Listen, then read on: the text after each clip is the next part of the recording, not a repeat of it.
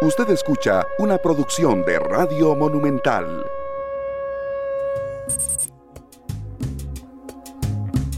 Tu voz es milagro y acción. Buenos días, muy buenos días Costa Rica. Qué dicha que nos encontramos nuevamente hoy al ser las 7 de la mañana con preocupaciones y ocupaciones.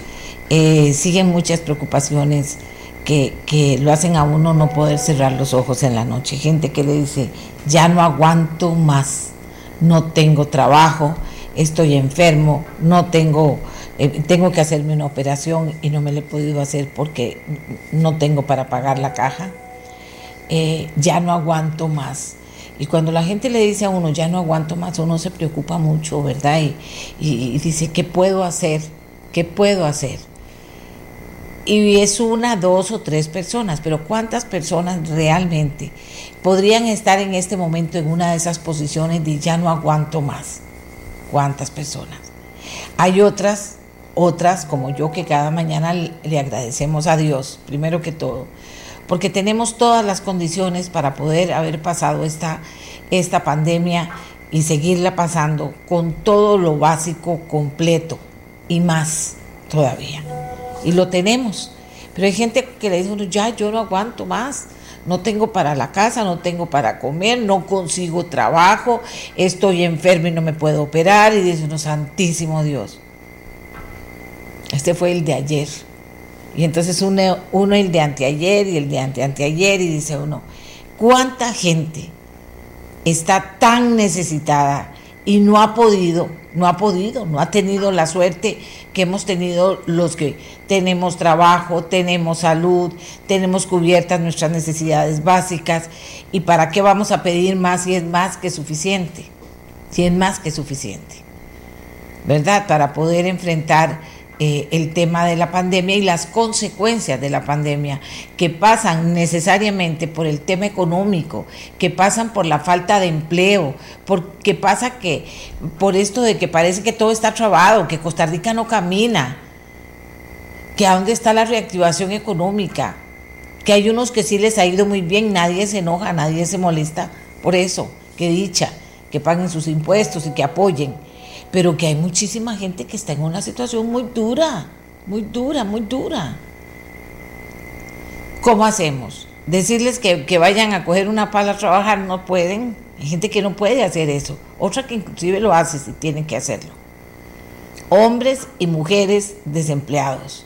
Otros tratando de medio vivir, eh, procurándose alguna, algún tipo de, de trabajo o no sé, de, llevar y traer alimentos a las oficinas que están trabajando. Hay tantas maneras que se ha inventado la gente, pero para poder comer, gente que tiene muchísimas deudas, todo eso está pasando. Yo sé que venimos de vacaciones y que mucha gente está feliz porque disfrutó, disfrutó su familia y fueron a pasear. Mucha gente que todavía está de vacaciones.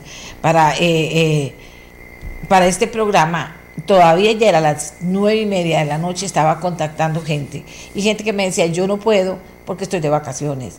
Eh, gente de muy alto nivel de responsabilidades importantes, estoy de vacaciones. Y uno, y uno dice, ¿cómo tantas vacaciones hoy? Y lunes y martes, y venimos de una semana de vacaciones.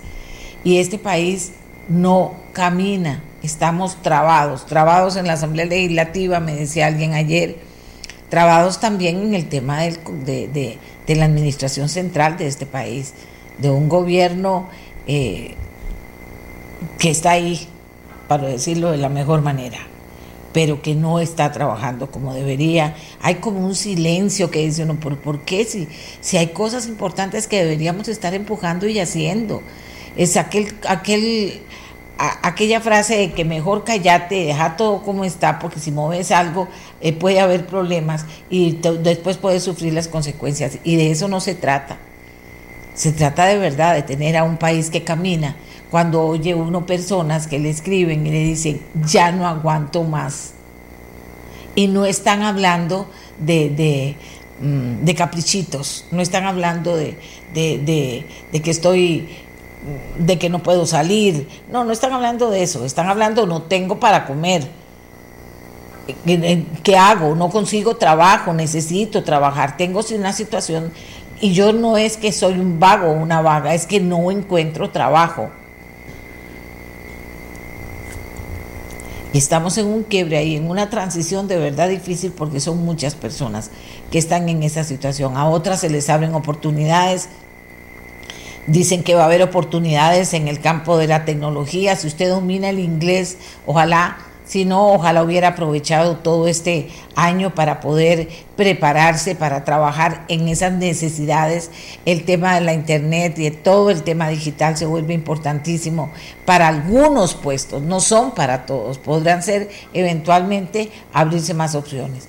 Pero el tema está ahí, ahí está, yo se los planteo, yo no sé qué piensan ustedes en él en el 84747474. ¿Qué piensan? O sea, es una preocupación que se vale o no. ¿Qué podemos hacer, Costa Rica? ¿Qué podemos hacer? Y, y no depende de nosotros, cada quien ayuda lo poco que puede o algunos lo mucho que pueden también ayudan en este momento, pero nada es suficiente porque necesitamos a un país trabajando, a un país moviéndose, a todos, y la misma Asamblea Legislativa, todos los poderes de la República, el Poder Judicial, también todos trabajando, trabajando, trabajando, sacando tarea para ver si esto finalmente arranca y que no escuchemos, yo sé que no solo a mí me pasa eh, que alguien le dijo, ya no aguanto más y a mí me dijeron, ya no aguanto más. Y dije, ay Dios mío, un señor responsable, trabajador, súper agradecido con una hija que crió y que lo apoya. Él sabe si está oyendo que estoy, de quién estoy hablando. Con una hija que lo ha apoyado mucho, pero él dice, ya yo no aguanto más. No sé qué piensan ustedes, Costa Rica, pero quería comenzar por eso también para que cada uno de nosotros agradezca todas las cosas buenas que tiene en este momento. Y tal vez no poder salir sea la menos mala de todas. No poder salir inclusive se puede convertir en cuidarnos más en este momento. Pero que hay gente que tiene necesidades muy serias, que no ha hablado de las deudas, y no ha hablado de las tarjetas llenas, y que no ha hablado de cosas que dice uno sí están poniendo a muchísimas personas, porque no hay empleo, porque no, no, no caminamos, no caminamos en una reactivación económica. Todos hablamos de lo mismo, estamos aburridos, pero no hay quiebre, no hay decir ya esto va a empezar. Y entonces viene la política y seguimos dando vuelta, que yo espero que sigamos dando vuelta en la política para tratar, para tratar, amigas y amigos, de, de mejorar esto, de no seguir haciendo más de lo mismo, porque si seguimos haciendo más de lo mismo, esto no va a caminar y necesitamos políticos comprometidos, necesitamos tantas cosas importantes en esta época de la política que comienza. Y estamos hablando de elecciones en todo lado, no solo de presidente próximamente y de diputados próximamente, estamos hablando también de elecciones en la Asamblea Legislativa, de presidente del Congreso y de jefes de fracción. Qué importante esta elección para mí.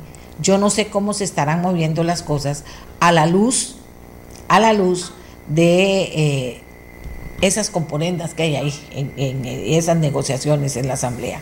Pero hace falta un señor presidente ahí, o señora presidenta, manejando las cosas con poder de negociación, pero con mano firme y poner marcar un cambio y entonces los políticos, los que están ahí en los partidos, que influyen en la Asamblea Legislativa, dicen que va, este es un año perdido, le dicen a uno con toda la cáscara, es un año perdido porque viene el proceso electoral, cuando debería ser un año ganado.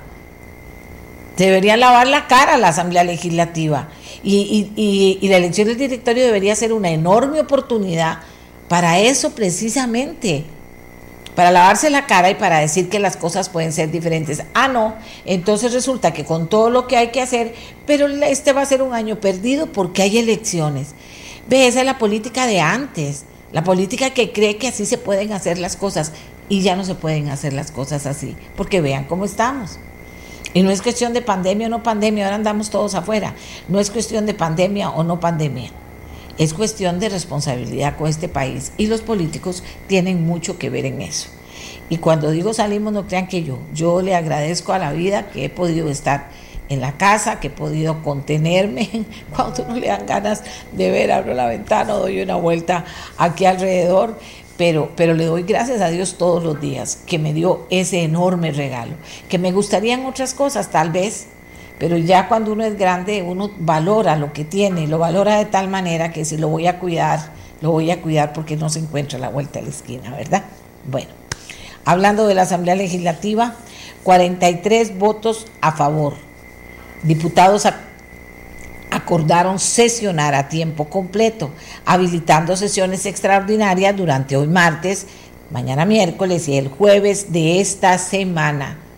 ¿Qué saldrá de ahí? Ven lo que les digo, es una oportunidad. ¿Qué saldrán de ahí? Una oportunidad para los diputados, una oportunidad para que el gobierno eh, pueda eh, hacer cosas importantes en estos tres días y procurar que las cosas caminen con respeto y con transparencia y que no nos salgan con el cuento, que en época electoral yo diría, en vez de, que las cosas salieran mejor, ah, no, no sale nada, porque todo el mundo está jalando y encogiendo. Y así nos sirve esto, ¿verdad? Bueno, pero vamos a desear lo mejor, vamos a, a esperar que salga algo bueno de esta semana en cuanto a sesionar tiempo completo. Y ahí está dando vuelta el tema de el tema de empleo público con más mociones dando vuelta y todo eso son puras componendas. Debería haber una toma de conciencia de verdad en los diputados y también pensando en poner en jefes de, de, fracción y jefas personas que de verdad uno diga así, mira, qué buena eso, qué bueno es para manejar esta situación en momentos difíciles. Y de presidente o presidenta, qué bueno es y qué, o qué buena es. Y así es, no hay otra manera de que puedan quedar bien con Costa Rica. Bien, mañana miércoles esperan los primeros 43 mil vacunas de AstraZeneca contra COVID-19. Sí, son las vacunas que se han cuestionado y toda esa gran discusión de que, bueno, de cuántos millones hay en el mundo, tantos, cuántos se han muerto, tantos, eso es, insignificante. Bueno, pero AstraZeneca ha estado cuestionada en muchísimos países mucho más preparados y cultos que nosotros.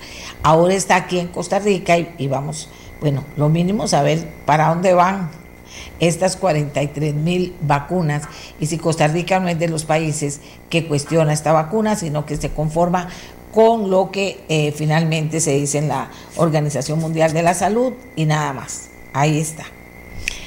Y también ayer informaba aquí en el programa el gerente médico de la caja del aumento de los contagios, del aumento de las hospitalizaciones y de la forma en que ha ido avanzando la ocupación en las UCIs, en las unidades de cuidados intensivos de los hospitales Costa Rica. Esto es preocupante. Esto es preocupante, el aumento de contagios también. Hay, las autoridades se están preparando con más camas, etcétera, para poder atender lo que podría ser una nueva ola y sus repercusiones en el país. Y esto sin contar eh, qué pasó con toda la destapada, el destape que se hizo en Costa Rica eh, en la Semana Santa. Desde antes la gente salió, otra todavía está afuera. O salió fuera del país o salió dentro del país a vacacionar y ojalá que de veras eh, se hayan guardado todas las medidas sanitarias extremas para poder disfrutar de esa manera y cuidarse. Hay otra gente, como ya les dije, que no lo hace que uno no sabe si quieren suicidarse, que no toman decisiones o que dicen, ¿qué ese Amelia? Oíla hablando todavía de que hay que procurar cuidarse, de que los más grandes y con riesgo tienen que cuidarse mucho más. Pues sí, yo lo digo porque lo creo.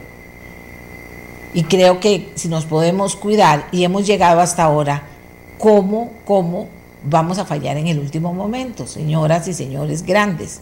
Así que administrar la nueva la nueva libertad que tenemos en este momento, administrarla con responsabilidad, porque finalmente el COVID tiene, termina siendo responsabilidad de cada uno de nosotros. Si yo me cuido, si cuido a la gente que amo, si le digo, como a mí mis hijos, no mami, no la puedo ver porque, eh, porque hay una situación ahí que hasta que no termine de, hacer la cuarentena, yo no, lo voy a, yo no la voy a ver, aunque me duela no verla, y entonces uno al principio dice, ay, pero qué exagerado, qué exagerada. No, así es, hay cosas que son así y prueba el amor y prueba la gente.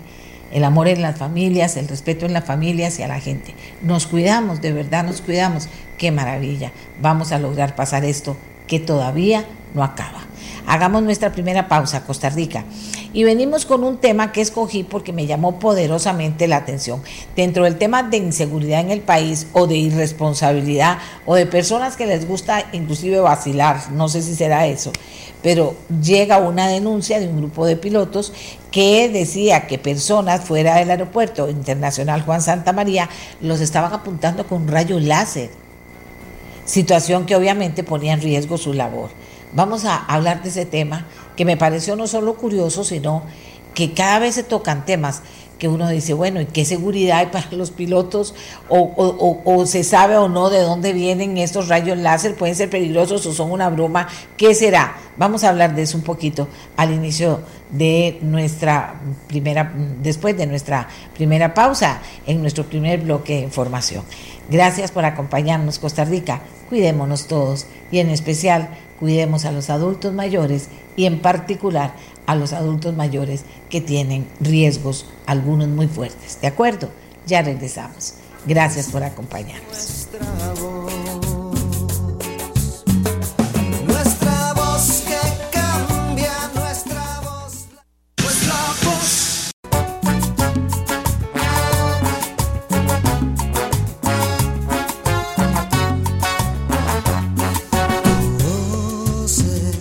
Vamos a ver, aquí tenemos, vamos a leer Facebook Live. Eh, Juan Fonseca Amelia, consejo, haga una mesa de trabajo con los siete diputados que tienen más ausencias. Pídale cuenta en nombre de nosotros. Hansel Quiroz, buenos días, Amelia. Pregúntele al invitado de hoy, ¿por qué las personas que tienen seguro voluntario no pueden hacer arreglos de pago a los directivos de la caja? No les interesa la salud de todas las personas que tienen seguro voluntario. Pfizer y Moderna para jóvenes Astra para adultos mayores. Ya los estudios son más amplios, dice Mar. Son más amplios. Claramente falta mucho por conocer del COVID-19 y las vacunas. Ludwig Montoya, hoy en los medios de comunicación del mundo se confirma eh, el vínculo entre la vacuna AstraZeneca y la trombosis. Llegan mañana a Costa Rica. ¿Qué va a hacer el gobierno ahora con esta nueva información antes de recibirla siquiera?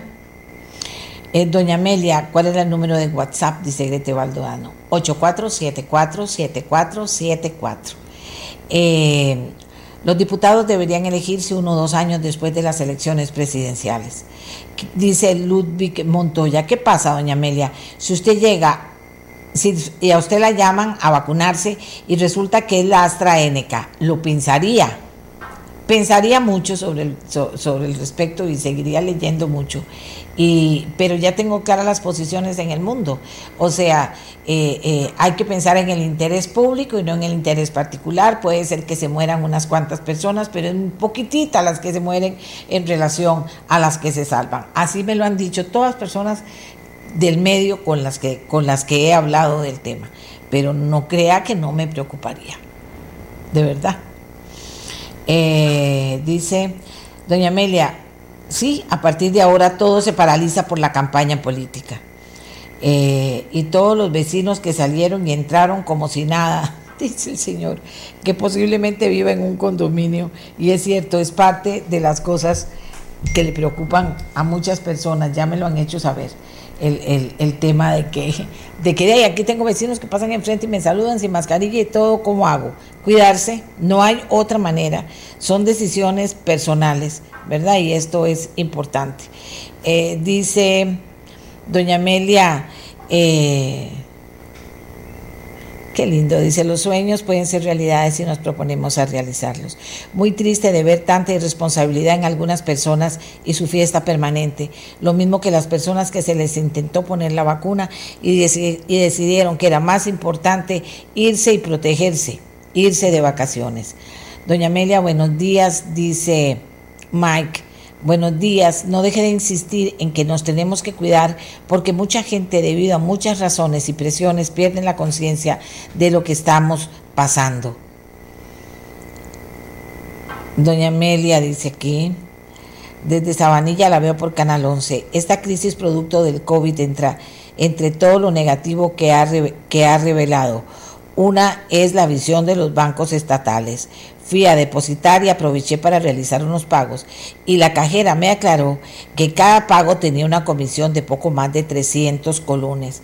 ¿Cómo pueden cobrar comisiones en esta situación? Y ni hablar de trámites de plataforma, tarjetas, reposición de plásticos, etcétera. Sorprende.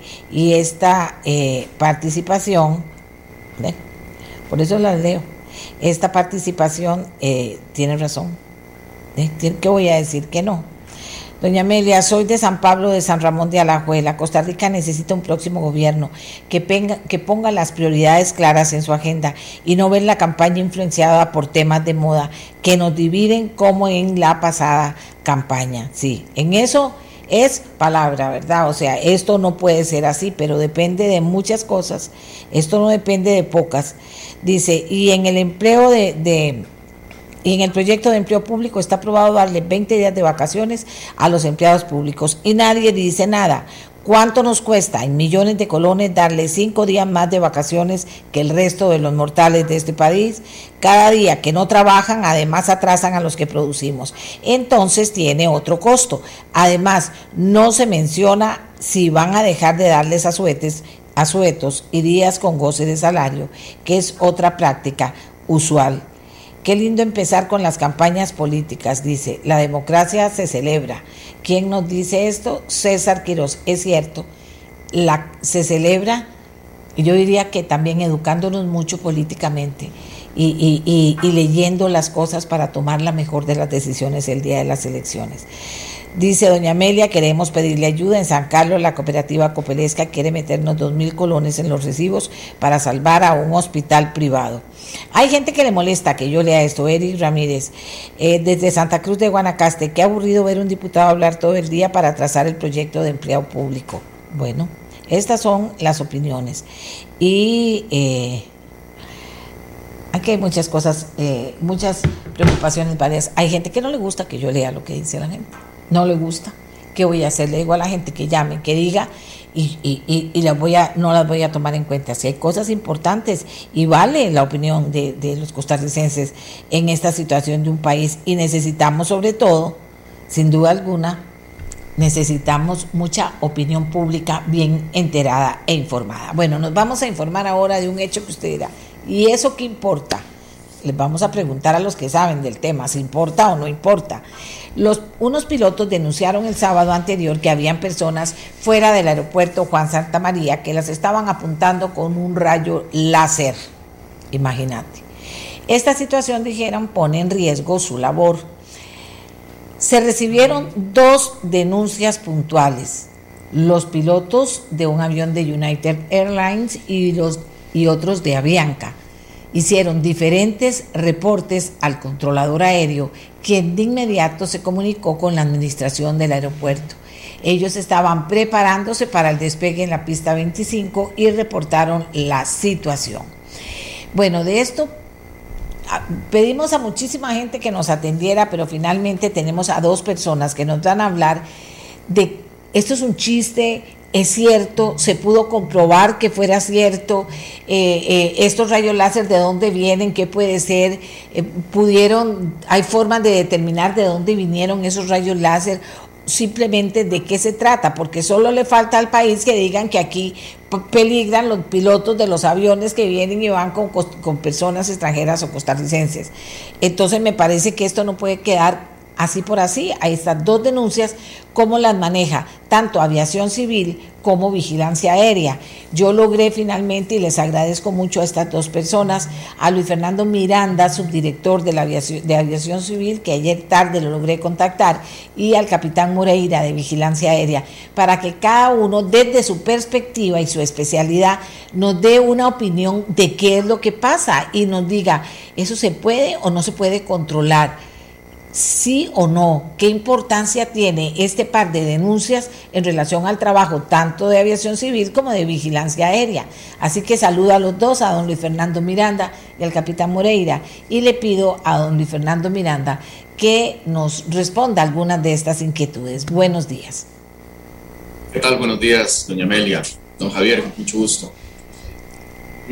Sí, eh, curiosamente es un tema eh, que sucede no solamente en Costa Rica, es algo que a nivel mundial se ha visto la afectación que este tipo de luces causa en el desarrollo de la actividad aeronáutica.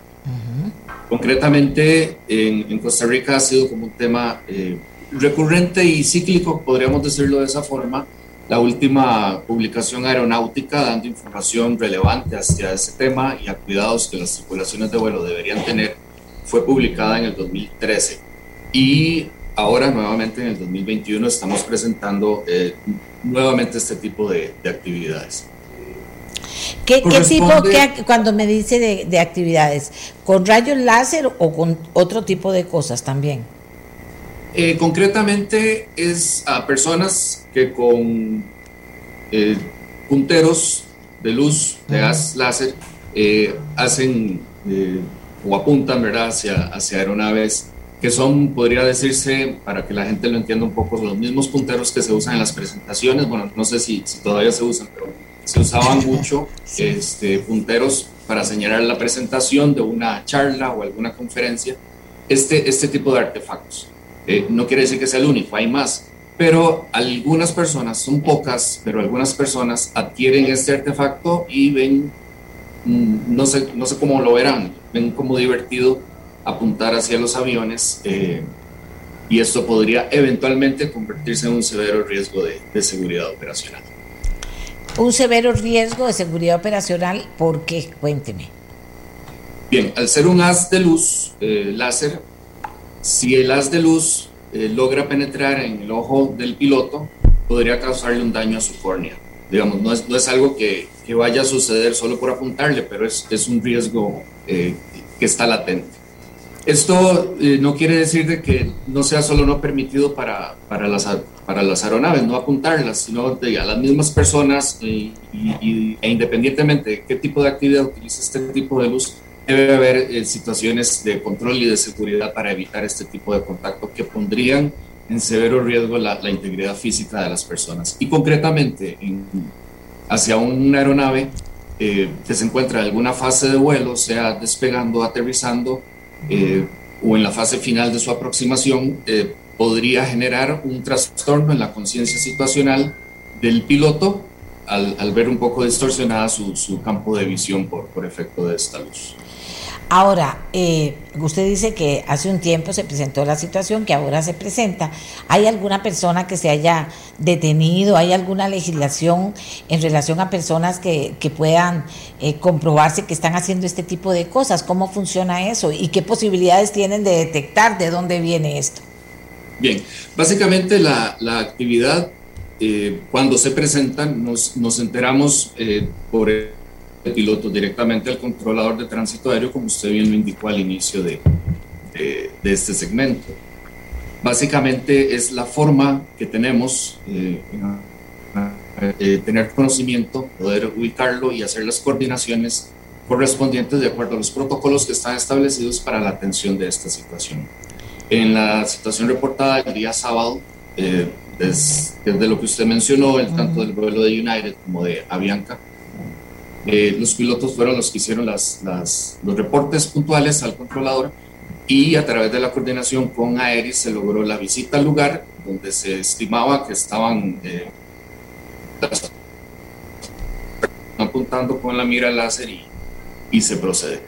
Pero ¿Cómo que se procede? ¿Qué se hace? ¿Se, se, se encuentra el culpable? ¿Qué pasa? Bueno, al momento, como el, regulación no existe. La OASI, que es la Organización de, Aviación Civil Internacional, en su documento 9815 este, estipula el tema. La recomendación eh, que hace es sobre todo informativa y, partiendo de ese hecho, lo importante aquí, lo relevante es crear esa conciencia en la, población. Eh, es un tema de responsabilidad social, un tema de responsabilidad civil y es algo que como ciudadanos estamos en la responsabilidad de, si somos eh, testigos presenciales de una actividad de este tipo, eh, denunciarla apropiadamente. Concretamente lo que usted me pregunta, que si hay alguna regulación, algún castigo, eh, en Costa Rica actualmente no existe ese tipo de regulación. Sí se aplica en otros países donde se presentan casos más numerosos, más severos, pero en Costa Rica todavía no, no se ha presentado, porque es un hecho esporádico, eh, cíclico, sí le he mencionado, ¿verdad? Pero, pero no, no es algo que haya ameritado. Ahora, en este caso concreto, difícil es creer que una persona intencionalmente lo haga con el afán de hacer daño al piloto, en este caso, ¿verdad?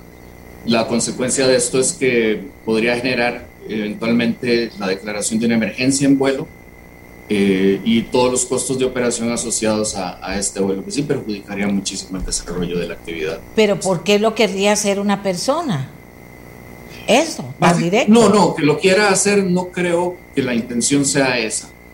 Eh, ya le digo, aquí la clave será educar e informar adecuadamente a la población porque es una práctica que no debe hacerse. Así como se le enseña a, a los niños pequeños cuando usan un foco, eh, con su luz, ¿verdad? Que tienden a apuntarle a uno a la cara, se les enseña a no hacerlo porque no es correcto, es igual, el caso es, es prácticamente paralelo. Las, los ciudadanos deben saber de que no está bien apuntar con ningún tipo de luz, mucho menos si es láser, a, a una aeronave. No quiere decir que por el hecho de que esté eh, apuntándose ya eso va a generar una tragedia, no pero sí el riesgo es inminente y, la prevención es, es, es, lo mejor que podemos aplicar en este caso. Pero hasta el momento se ha detectado personas que, que, lo hicieron, digamos, queriendo sin querer, usted dice sin querer, pero se ha detectado, se ha hablado con ellos, por qué lo hicieron, se conoce algo, se ha investigado algo sobre esa práctica. Al momento, bueno, cuando a los reportes concretos del día sábado, mmm, no se logró dar con las personas que estaban ubicadas al este del aeropuerto. sin embargo, básicamente esa es la, la, medida que se tomaría, la información. Ya le digo, al momento no hay una regulación que permita establecer una multa eh, o, algo más grave, ¿verdad? ¿Y cree usted que sería necesaria a esta altura del mundo y con lo que pasa ahora y con la tecnología, usted creería necesario regular esto de alguna manera? Si la situación eh, se presenta de forma más periódica eh, o es algo, bueno, por lo menos yo no he tenido información de parte del, Departamento de Servicios de Navegación Aérea que haya más reportes, pero sí, eventualmente iríamos enrumbándonos a eso, hacia una, a una revisión eh, del tema y eventualmente establecer algún tipo de sanción en ese sentido. ¿Habría algún tipo de infraestructura necesaria de construir para impedir que estas cosas pasen? Para impedir, bueno, el tema principalmente, eh, la atención que se da eh, en las inmediaciones del aeropuerto es eh, la coordinación que, la torre o el radar hagan con Aeris en este caso y el desplazamiento, que de hecho Aeris sí tiene personal destacado para eso, que hagan el desplazamiento al lugar y, y puedan operar. Es, es un poco inviable en este sentido que, por ejemplo, Aviación Civil cuente con un equipo de personas que estén pendientes de esa situación, porque eh, la cantidad de, reportes en ese sentido no, no amerita, ¿verdad? contar con una unidad destacada exclusivamente a esa atención. Sin embargo, eh, del personal y los inspectores con los que contamos, eh, por supuesto que estarían en la disposición de atender este tipo de, de denuncias si fuera el caso y de forma práctica, este, eh, de atenderlo lo más pronto posible. Todo depende del tipo de, reporte y de conocimiento que nos, que nos hagan eh, a las autoridades para poder eh, gestionarlo adecuadamente. Gracias, señor Miranda. Yo hago las preguntas, ustedes toman su, su, su opinión, las personas que nos escuchan, porque no es que sea la pregunta que va a cambiar el mundo, pero sí me parece interesante para ver cómo, cómo se manejan esas cosas aquí. Vigilancia aérea, capitán Moreira, piloto, ¿Qué opinión le merece, capitán Moreira, esta situación? ¿Cree que no tiene ninguna importancia? ¿Cree que hay que valorar algo en particular? ¿Cree que se debería regular esto o cree que es algo sin mayor importancia?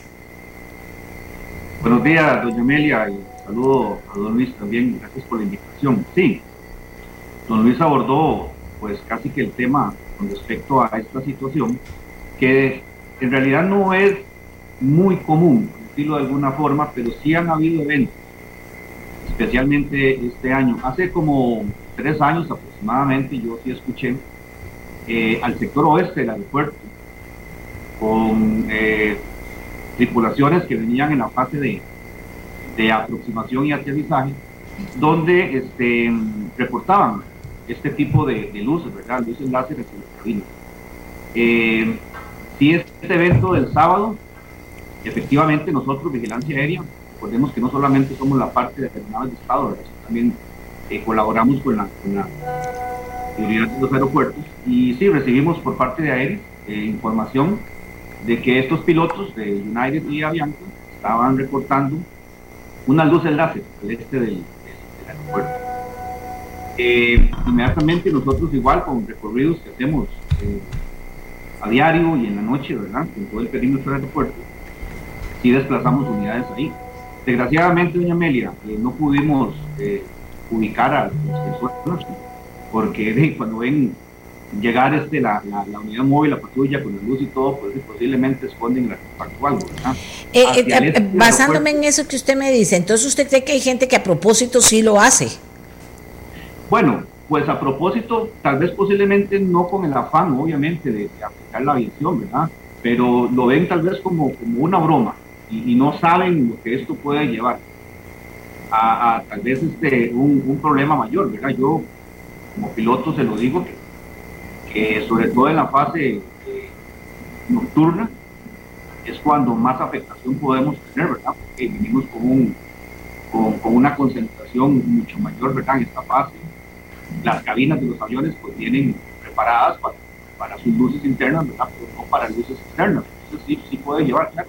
Y repito, no, no, no considero, no creo que las personas hagan, hagan esto con, con, el afán de, afectar, pero sí es, es necesario que un llamado a la todas las personas que vienen aquí cerca del puerto, los aviones todo eso, que, por favor no, no hagan este tipo de, de, situaciones, de cosas, porque sí pueden generar, o no saben realmente, pueden generar un, problema mayor. Tanto a la tripulación, que son los que llevan el control de la aeronave, como a los pasajeros que vienen, que vienen en el avión. Pero sí, nosotros estamos constantemente en, recorridos, repito, en el perímetro del aeropuerto, en la parte interna, en la parte externa, ¿verdad? y que son lugares pues que generalmente sabemos que muchos que vienen a, ver aviones, pero sí, sí es importante este Muchas gracias a Luis Fernando Moreira, subdirector de Aviación Civil, eh, perdón, a Luis Fernando Miranda, subdirector eh, eh, de Aviación Civil y al capitán Moreira de Vigilancia Aérea. Aquí Alejandro nos aporta, en aeropuertos importantes, por ejemplo en el de Dubái, castigan con una multa de hasta 200 mil dólares por volar un dron o utilizar espejos para encandilar al piloto. Cuando pasa esto, se detiene el movimiento de aviones hasta localizar la fuente y detener al responsable. Los ubican inmediatamente con la policía del aeropuerto. Nada más, son diferentes voces sobre un mismo tema. Hay quienes dicen, ¿por qué no? Lo voy a leer, porque hay gente que, ¿verdad? no crea usted. Dice, eh, ¿por qué no presenta un informe de la Comisión sobre la estafa del PAC y la relación con la directiva del partido y lo que pasa con Otón Solís? Lo leo porque eso pasa. Eh, como todo lo que me dicen, yo tomo en cuenta esas opiniones. Doña Amelia, nada más fácil que poner eh, equipos que poner equipos para detectar que esto pase. Doña Amelia, ahorita dicen que son los extraterrestres. De todo viene, pero oigan ustedes, hay noticias importantes, importantes, importantes. Eh, bueno, don Tomás Nazar nos, dice, delitos contra los medios de transporte y de comunicaciones, peligro de naufragio y de desastre aéreo. Será reprimido con prisión de dos a seis años quien a sabiendas ejecute cualquier acto que ponga en peligro la seguridad de una nave, construcción flotante o un transporte aéreo. Si el hecho produce naufragio, varamiento o desastre aéreo, la pena será de seis a doce años de prisión. Si el accidente causa lesión a alguna persona, la pena será de seis a quince años de prisión y si ocasiona la muerte será prisión de 8 a 18 años. Las disposiciones precedentes se aplicarán, aunque la acción recaiga sobre una cosa propia, las instalaciones de un puerto marítimo o fluvial o un aeropuerto, si el hecho constituye peligro para la seguridad común. Bien, noticias de última hora, diríamos nosotros. Está en desarrollo un operativo grande del organismo de investigación judicial en el cual hasta el momento han detenido a 10 personas por narcotráfico, entre ellos un agente del organismo de investigación judicial en Ciudad Neyli. Se realizan 23 allanamientos simultáneos en zona sur, Heredia, San José y Alajuela en este momento. El monto de lo que se pretende decomisar asciende a los 1.500 millones de colones, entre ellos propiedades, ganado, vehículos y otros, indica la oficina de prensa del Poder Judicial. Y aquí volvemos a las vacunas. Aquí volvemos a las vacunas un responsable de la Agencia Europea del Medicamento. Y hoy hay conferencia de prensa, entiendo, aquí de, del comando que, maneja todo el tema de, de COVID, incluido el tema de vacunas. Un responsable de la Agencia Europea del Medicamento confirmó ¿Qué querrá decir esto? Pero esa es la información que está llegándole al mundo en este momento. Ahí está ya en ameliarueda.com. Confirmó un vínculo entre la vacuna de AstraZeneca y las trombosis registradas entre personas que recibieron esa vacuna. Aseguró eh, una entrevista en el diario italiano Il Mensagero. Ahora lo podemos decir. Está claro que hay un vínculo con la vacuna que provoca esa reacción. Sin embargo, aún no sabemos por qué. En resumen, en resumen, en las próximas horas lo vamos a decir, pero tenemos que entender muy bien por qué es que sucede esto por qué se provocan trombosis en algunas personas. Dijo el señor Marco Cavaleri, responsable de estrategia de las vacunas de esta autoridad. La autoridad europea deberá pronunciarse oficialmente sobre este tema, dijo el señor Cavaleri, que es el responsable de la Agencia Europea del Medicamento. Repito, un responsable de esta agencia europea del medicamento confirmó un vínculo entre la vacuna de AstraZeneca y las trombosis registradas entre personas que recibieron esta vacuna. Como les dije, yo hablando ayer del tema, me decían, me decían, bueno, pero que si se mueren unas pocas y se salvan muchas, no importa, no sé. Así me lo decían y así lo digo textual que priva el interés de la mayoría que si un grupo eh, pues resulta afectado. Esto se podría prevenir o no. Ayer hablaba del tema de las plaquetas yo. Se podrá prevenir que haya personas que están siendo atendidas, que tienen todo su récord en los hospitales, en el EDU, supongo, eh, y que se sabe que podría tener alguna reacción si se usa esta vacuna o no, cómo se está manejando el tema de la vacuna de AstraZeneca. Antes lo hablábamos como algo largo, sabíamos que Costa Rica había negociado también no solo con Pfizer, sino con AstraZeneca. Entonces, pero ahora ya no, porque mañana van a venir 43 mil vacunas a Costa Rica de AstraZeneca. Entiendo que esto tiene ahora, adquiere alguna importancia o sobre todo respuestas muy científicas a la preocupación justa también que puede surgir. Como país, no sé, como planeta, no sé, como personas, sí sé que muchas personas se podrían preocupar más de la cuenta si es que no fuera necesaria tanta preocupación o estarían más tranquilas con alguna explicación que tenga más sentido. Cada vez son autoridades a niveles importantes las que se atreven, porque en esto atreverse, imagínense lo que significa decir estas cosas y que tienen que probarlo científicamente. Entonces, quedamos stand-by con eso, porque repito, hoy hay, eh, hoy hay una conferencia de prensa en que nos van a hablar de que finalmente cómo está el tema del COVID, cómo nos preparamos para la posibilidad de una nueva ola de esta pandemia y que, eh, pero también nos van a decir que vienen 43 mil vacunas. Supongo que se va a hablar de la importancia de vacunar a la gente para lograr la, la, inmunidad de rebaño, de todo lo que hemos hablado muchas veces aquí, pero ojalá que también nos dijeran cómo están analizando ellos los informes científicos que han preocupado a muchos países sobre el tema de la vacuna de AstraZeneca. Que lo digan lo más científico y claro posible, que no nos traten como personas que no entendemos, que nos traten como personas que entendemos a todo el país y se dé una explicación si se preocupan sí o no y por qué. o que nos digan con todas las palabras de qué se trata, porque, eh, repito, hay preocupaciones que están aflorando en medio de eh, todo lo que se ha hablado de AstraZeneca y ahora imagínense que vienen 43 mil vacunas al país. ¿Qué va a pasar? ¿Cómo lo van a tratar los, las personas del gobierno, las personas de salud, las personas de la caja?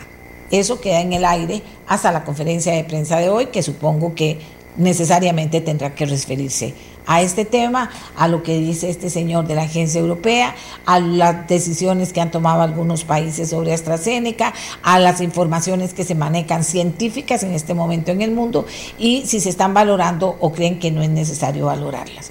¿De acuerdo? Hagamos la pausa, Costa Rica, y ya regresamos.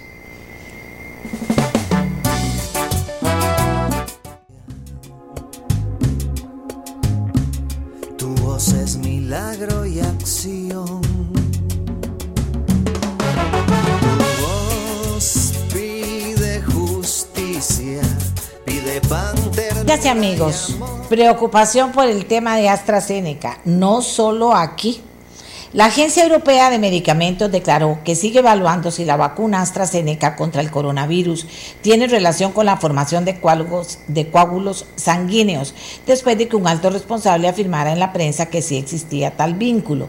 Pero vean qué bonito, que siguen evaluando, que siguen evaluando. Espero que no sea cuando haya muerto más gente por esto, ¿verdad? O sea, haya podido evitar que muriera por si esto es correcto. El Comité de Seguridad de la agencia basada en Ámsterdam no ha llegado a una conclusión y el examen está en curso, declaró esta Autoridad Europea de Medicamentos. Agrega que una decisión al respecto debe ser anunciada mañana miércoles 7 de abril o el jueves 8 de abril. Qué dicha, cuando están llegando aquí. Pero que ojalá que aquí se, se instruyan primero.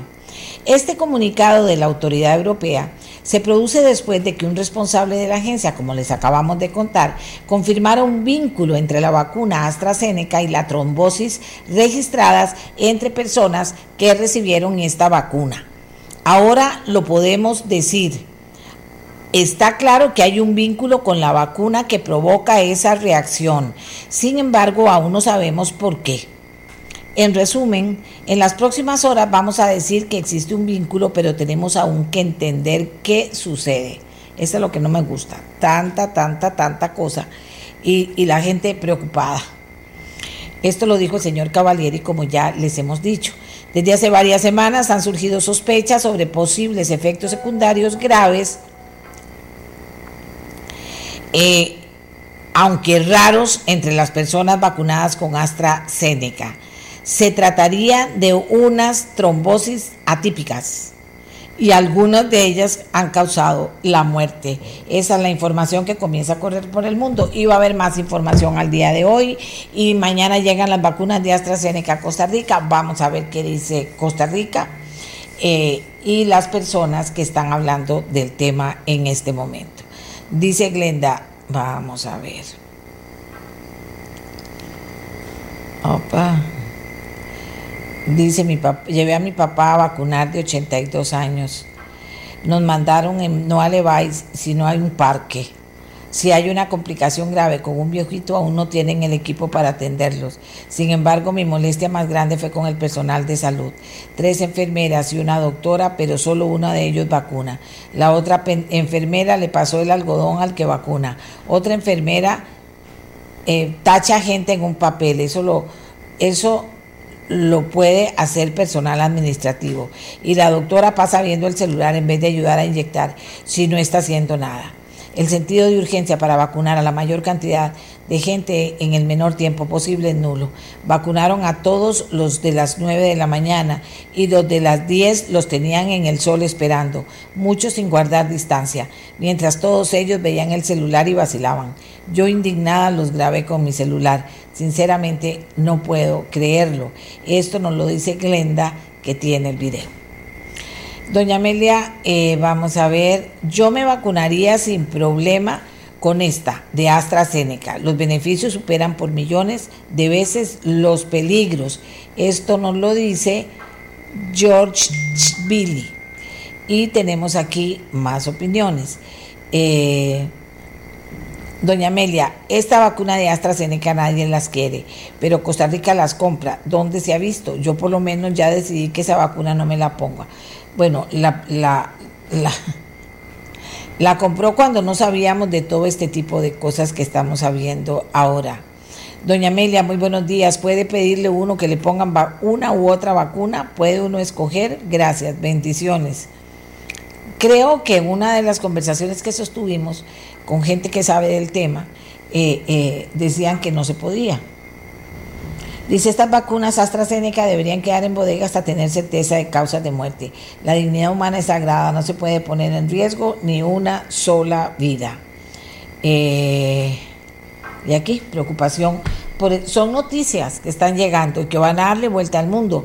Pero además, Costa Rica, aquí yo le he comentado con ustedes, he leído los cables, les he contado los países que comenzaron a tomar decisiones sobre el particular. Existe una preocupación real. Nadie está queriendo hacer más barullo de la cuenta. Pero resulta que vivimos en el mundo de la comunicación y de la información. Entonces sería importante que cada persona tenga toda la información y el conocimiento necesario sobre la vacuna, sobre la vacunación y sobre la vacuna. Ahora, la discusión sería si hay una persona podría decidir, no, ante estos problemas, si yo tengo tales situaciones que podrían eh, eh, provocar una situación de esas, prefiero abstenerme, quedarme guardadito o guardadita y no ponerme la vacuna, o obligatoriamente me la pongo. Estoy hablando de conocer con verdad lo que pasa. Si es que no va a haber problema en algunas edades u otras, si eso ya se ha comprobado en el mundo, o cuál es el razonamiento que vamos a recibir finalmente las personas sobre esta decisión. Amigos y amigas,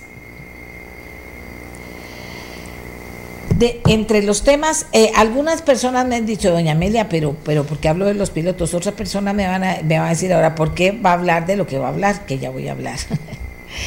Eh, yo les quiero contar aquí entre nos que todavía en el día de ayer muchísima gente estaba de vacaciones. Muchísima gente estaba dentro o fuera del país. Y yo entendía que si la gente estaba dentro del país, pues nos conectamos de, todas maneras, nos conectamos y podemos hacer las cosas eh, eh, de, con el Zoom, hasta con el celular, con buena señal con el Zoom. Pero no fue así. Sin embargo, hay temas importantes que yo creo que vale la pena que nosotros toquemos aquí, porque de hace días se vienen hablando. Hace rato se viene hablando del robo de datos y hace menos rato, o sea, más cercano, del robo de datos de más de 500 millones de usuarios en Facebook. Usted tiene Facebook, lo usa, ¿para qué lo usa?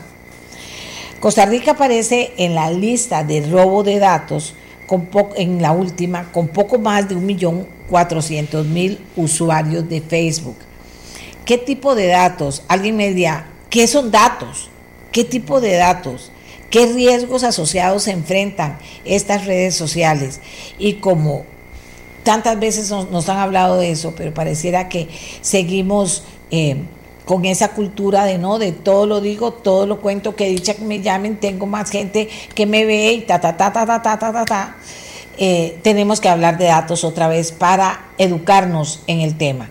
Yo llamé nuevamente a Mauricio París, abogado, él es un experto en protección de datos, para que nos dé una pequeña clase, diría yo. Por cierto que, que también me costó conseguirlo porque estaba dando clases. Él da clases y eso nos ayuda a que podamos entender mejor. ¿Qué son datos finalmente? ¿Verdad? ¿Qué son datos? ¿Y qué es esto de que robaron datos? Cuáles tipos de datos de una persona pueden hacer y, y, qué frágil se vuelve una persona con esos datos. ¿Está siendo consciente o no las personas de eso? ¿Cómo está el tema? Que puede sonar muy general, pero que yo creo que inclusive hasta ahorita es bastante general, eh, que lo pudiéramos aterrizar un poco más, Mauricio. Muy buenos días y muchas gracias por atendernos.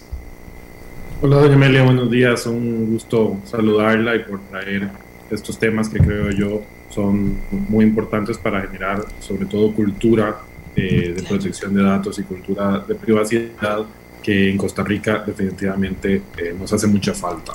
Em, los datos eh, son hoy día el equivalente al petróleo de las empresas en la, primera revolución industrial y en las fases previas a, esta modernidad que, tenemos hoy día. Entonces, más o menos a partir del año 2000, Google encontró la forma en la cual se convierten esos datos en oro y a partir de ese momento, pues todo el sistema digamos, eh, económico sufrió una modificación importante ante eh, el surgimiento de empresas que su principal materia prima son los datos y que son empresas al final de cuentas de eh, publicidad. Dentro de ellas está desde luego Facebook, que es la red social más grande del mundo, tiene más de 2.700 millones de usuarios Em, y también pues tiene una serie de empresas que ha venido eh, adquiriendo eh,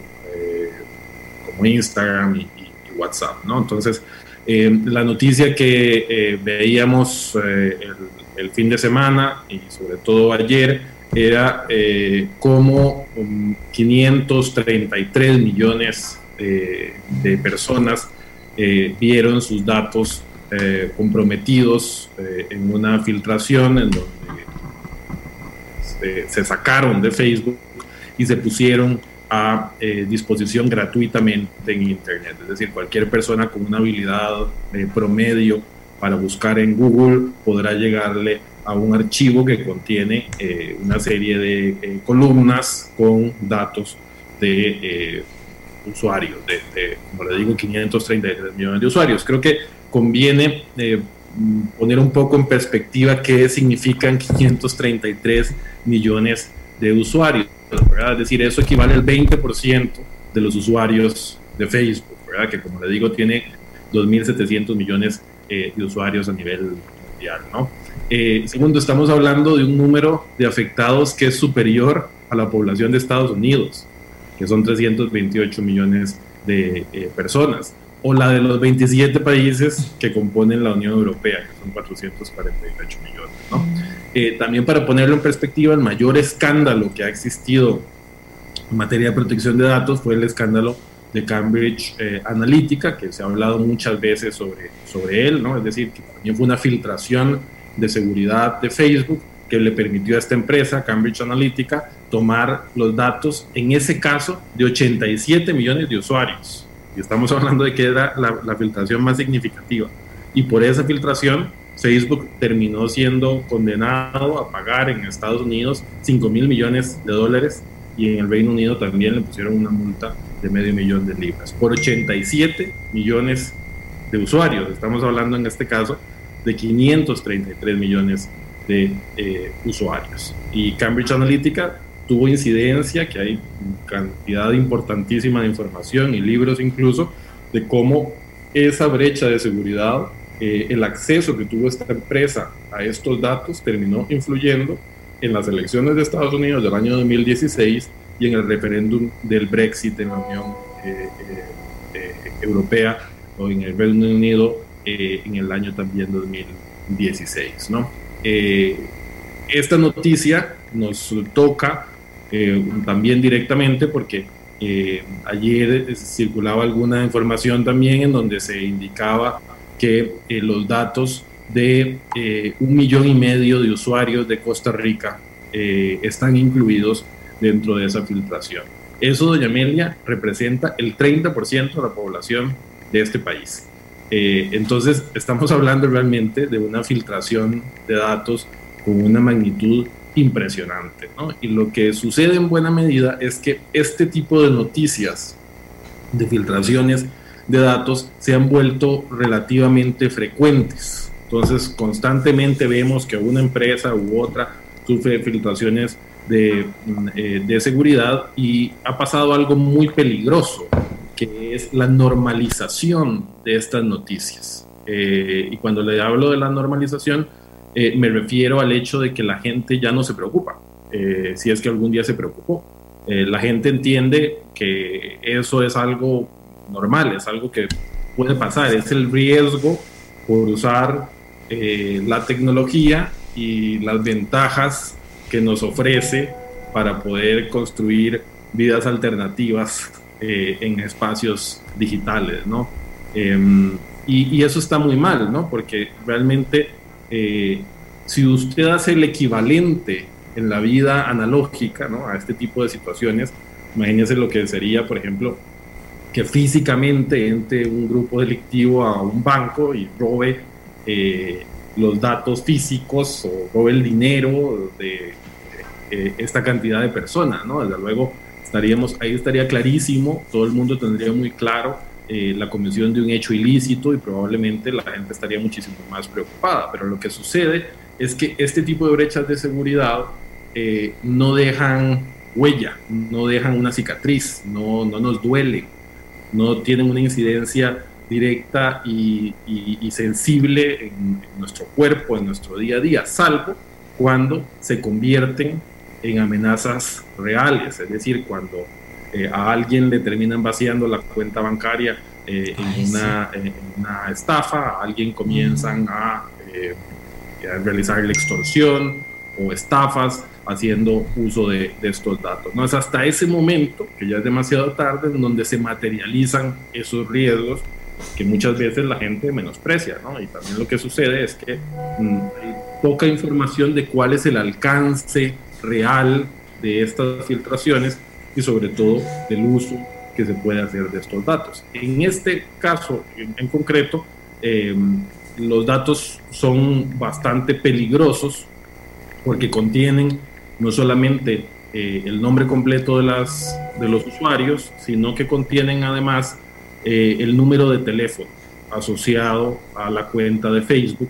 Y en algunos casos, que las noticias dicen son los menos, también contienen eh, el correo electrónico. Y contienen otra información, contienen por ejemplo si la persona ha incluido en la red social cuál es su, su situación sentimental, por ejemplo, eso lo, incluye, incluye algunos datos relacionados con la biografía de la persona, es decir, la descripción que las personas eh, indican en, la red social, ¿no? Y todos estos datos están allí a disposición de todo el mundo. Eh, ¿qué, puede, qué, puede suceder con esos datos? Pues puede suceder cosas que al día de hoy incluso pueden resultar eh, inimaginables y que eh, probablemente en los próximos años podamos comenzar a, ver cómo se concretizan amenazas más novedosas, ¿no? Pero imagínense, por ejemplo, el, el, riesgo que puede resultar de que se logre identificar a una persona con su número eh, de teléfono, su correo electrónico, las posibilidades de suplantación de identidad, las posibilidades de acoso, de extorsión. Imagínense que incluso los datos del mismo eh, fundador de Facebook, Mark Zuckerberg, eh, fueron eh, objeto de la filtración. Es decir, ahí aparece el número de teléfono de, este señor como parte de los afectados por, esta filtración. Entonces, imagínense esos datos y sobre todo datos de figuras públicas, por ejemplo, eh, de, periodistas, de personas que son sujetas de, acosadores. En fin, es oro nuevamente que está a disposición de cualquier persona que puede consultar esta información y que puede hacer un, uso evidentemente antisocial de ella. O también una cosa a la que también nos hemos acostumbrado, puede utilizarse esta información para segmentación publicitaria, para envío de mensajes eh, publicitarios por parte de empresas que pueden utilizar eh, esta información para, para, esos, para esos medios. Bueno, y hay situaciones que podrían ser, dice, dice hoy el periódico La Nación, si no me equivoco, voy a confirmar eh, no le veo bien la fecha. Dice, eh, Restauración obtuvo sin permiso datos privados de 2.5 millones de votantes. Eh, eh, veámoslo, ¿cómo se llama? En, en, diciembre lo pasó, vamos a ver, ver, del 2000, hace ratillo que pasó eso. Pero, pero que me vale eso para decirle, y puede ir más allá también este manejo de datos ya en cosas más serias, como en la utilización que puede hacer un partido político, por ejemplo. Sí, sin duda alguna, el, mejor ejemplo es precisamente el caso de Cambridge Analytica. Y lo que sucede es la posibilidad de hacer campañas segmentadas. Em, digamos que un candidato eh, eh, presidencial eh, que pone una valla en la carretera con algún mensaje, ¿no? Entonces, todas las personas que pasan por esa carretera ven la misma valla ven ese mensaje de ese candidato, ven la posición del candidato con respecto al tema que a usted se le ocurra, impuestos, eh, aborto, matrimonio igualitario, eh, lo que sea, ¿no? Entonces ahí el candidato le está mostrando a todos los que pasan en carro, caminando en transporte público, les muestra el mismo eh, mensaje. Lo que sucede cuando se utilizan em, los datos en campañas electorales es que ese mensaje, esa valla publicitaria puede cambiarle a cada persona, dependiendo de eh, los intereses que tiene, de los amigos que tiene, de las páginas que sigue. Entonces podríamos tener eh, campañas, o, tenemos y hemos visto campañas que están segmentadas en donde ese, esa transparencia, por así decirlo, que puede dar la valla publicitaria, no es tal eh, desde el momento en el que el mensaje puede cambiar dependiendo de si usted sigue a Amelia Herrera o no en Facebook, de si usted eh, hace determinado tipo de comentarios en Facebook, de si usted tiene... O, se eliminan las vallas y, usted ve el, celular y de repente le mandan a, usted porque es el público meta, el votante meta o el comprador meta, le mandan lo que, lo que ellos necesitan que usted conozca. Exactamente, por eso es que es un negocio de publicidad, al final de cuentas, todo este negocio relacionado con los datos. Eh, es lo que hizo Google, ¿no? Comenzó con un buscador, que era una, eh, o es una herramienta eh, importantísima, que tenía un objetivo inicialmente académico, pero cuando la empresa comenzó a recibir inversiones, se dio cuenta de que necesitaba buscar un modelo de negocio más agresivo, más interesante, y se les ocurrió decir, bueno, ¿y por qué estos, esta información que nos va quedando aquí de lo que la gente busca eh, en, nuestro buscador, por qué no la convertimos eh, y la empaquetamos y la ofrecemos a las empresas para que entonces, si usted está interesada eh, en cambiar su carro, entonces se le comience a mostrar publicidad de su carro. si usted está interesada en comprar llantas para su carro, entonces se le muestre información sobre llantas de su carro y lograron además eh, llevar eso fuera de Google, es decir, si usted se mete a determinadas páginas, a periódicos o a cualquier página, entonces usted comienza a ver ahí eh, tablones que son básicamente tablones vacíos eh, que ponen las páginas que son llenados con información de acuerdo a los parámetros y la información que estas empresas tienen de usted y, el perfilado que tienen eh, con respecto a sus patrones de conducta, sus intereses y, las cosas más eh, preciadas, ¿no? más íntimas muchas veces. Es decir, ¿a qué le tiene usted miedo? Eh, ¿Qué lo hace usted feliz? es una, una forma de influenciar al consumidor, de influenciar al ciudadano. Incluso salía el, año pasado la, la noticia de cómo eh, los bancos incluso estaban comenzando a eh, utilizar la información de qué estaba escuchando la gente, la población en Spotify, por ejemplo. Es decir, si estaban oyendo música feliz o si estaban oyendo música triste y dependiendo de eso, entonces ofrecían una cosa u otra, ¿no? Entonces, eh, lo que sucede es que estamos sujetos a esa cantidad de hilos invisibles eh, que nos influyen no solamente para comprar algo, sino para votar eh, por un candidato, para invertir por esto, para invertir, invertir en lo otro, para tomar decisiones eh, que muchas veces son, son muy sensibles. Entonces, de allí es de donde viene este tema de la importancia, por lo menos de que la gente entienda esto, por lo menos de que la gente se dé cuenta de cómo funciona esta industria y de qué es lo que la hace moverse para que se dé cuenta entonces de que nosotros somos realmente un nodo en una red grandísima eh, en donde eh, podemos ser muy fácilmente influenciados por mecanismos que muchas veces ni siquiera nos damos cuenta.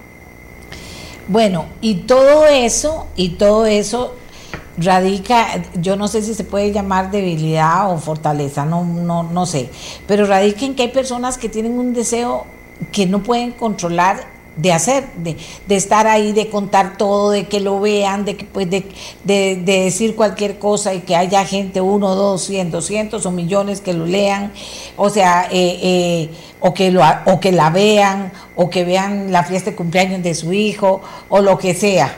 Eh, y usted me puede aportar muchas cosas más, pero digo, eso que, que se ha convertido, tal vez, en, no sé cómo la psicología lo estará viendo, en una necesidad de algunas personas y también en, una necesidad como de, de, de estar ahí y que sepan que soy yo y, y, unos egos manejados, digo yo, eh, eh, o que salieron de repente con estos destapes que hemos tenido, que salieron de, de repente, y que entonces hace muy difícil poder educarlos y poder decirles a, lo que se exponen, por lo menos en este momento en que todavía hay generaciones que no están tan comprometidas con eso, pero ahí vienen las generaciones jóvenes y cuando hablo de jóvenes sale de niños para arriba, en que, en que sí están totalmente comprometidas con eso y de eso se han valido también inclusive para maltratar las mentes de los niños y em, utilizar a mujeres, matar mujeres y bueno, de todo se ha valido esto.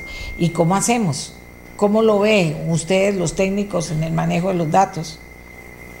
Eh, en realidad lo que sucede es que mucha gente ha generado una adicción a, las redes sociales y a esa sobreexposición, ¿no? Está comprobado que cada like que eh, alguien le da a una foto, a un comentario, eh, genera la liberación de dopamina, que es, se le dice, creo que la hormona de la felicidad, una cosa así por el estilo, que es eh, una, sustancia que se genera en el cerebro y que nos genera felicidad. Y entonces, eh, eh, todo el sistema de estas redes sociales está hecho para que busquemos cada día más esa satisfacción cerebral de sentirnos populares.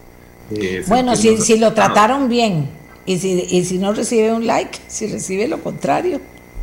Claro, entonces el, problema es que se comienza a generar la necesidad de entonces adaptar lo que yo publico a lo que da like, ¿verdad? A lo que ah. genera aceptación. Eso es eh, importantísimo, eh, digamos, en la construcción de la eh, em, personalidad de las, de las personas más, más, más jóvenes, ¿no?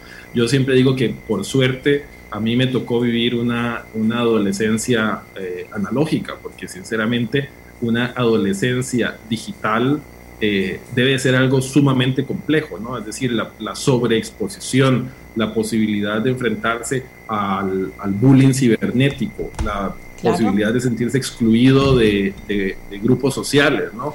Es decir, la posibilidad de verse, imagínese usted los jóvenes que están ahora en, pandemia, que, que, no pueden ir al colegio, que no van al colegio, que su única forma de socialización con sus compañeros es en medios digitales. Entonces, no estar en el grupo de chat de las personas populares del colegio debe ser el equivalente a que no te invitaran a la fiesta eh, previo a la pandemia. Y eso, eso desde luego genera muchas distorsiones en la, en la personalidad. Y lo que usted dice es totalmente cierto. Uno lo ve eh, en el comportamiento de algunas eh, personas que tienen esa necesidad de sobreexposición de su vida y que desde que se levantan eh, comienzan a poner fotografías, mensajes, ponen qué es lo que están comiendo, ponen qué es lo que están pensando, muchas veces incluso gente que no se sabe controlar y ve alguna noticia o ve algún comentario, entonces comienza a poner exabruptos.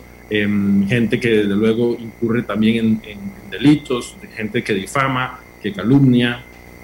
Entonces es realmente eh, un ecosistema que muchas veces refleja lo peor de, la sociedad, con el problema además, la facilidad que da la impunidad de estar detrás de una pantalla. Entonces también ahí vemos mm, tendencias de gente eh, que tiene perfiles eh, privados, gente que se, que se dedica entonces a, utilizar estos perfiles para decir cosas que no se atreve a decir desde su, desde su eh, perfil público. ¿no? Entonces, yo lo que, lo que creo es que estamos en una época en donde hace falta todavía entender muy bien cómo es que funciona toda esta economía. ¿no? Esto es el equivalente a, esa primera revolución industrial en donde veíamos, eh, ¿verdad? En, los libros y nos enseñaban en el colegio que la gente trabajaba 16, 18 horas, que los niños de 5 años trabajaban, que la gente se movía en las fábricas, que echaba todas las,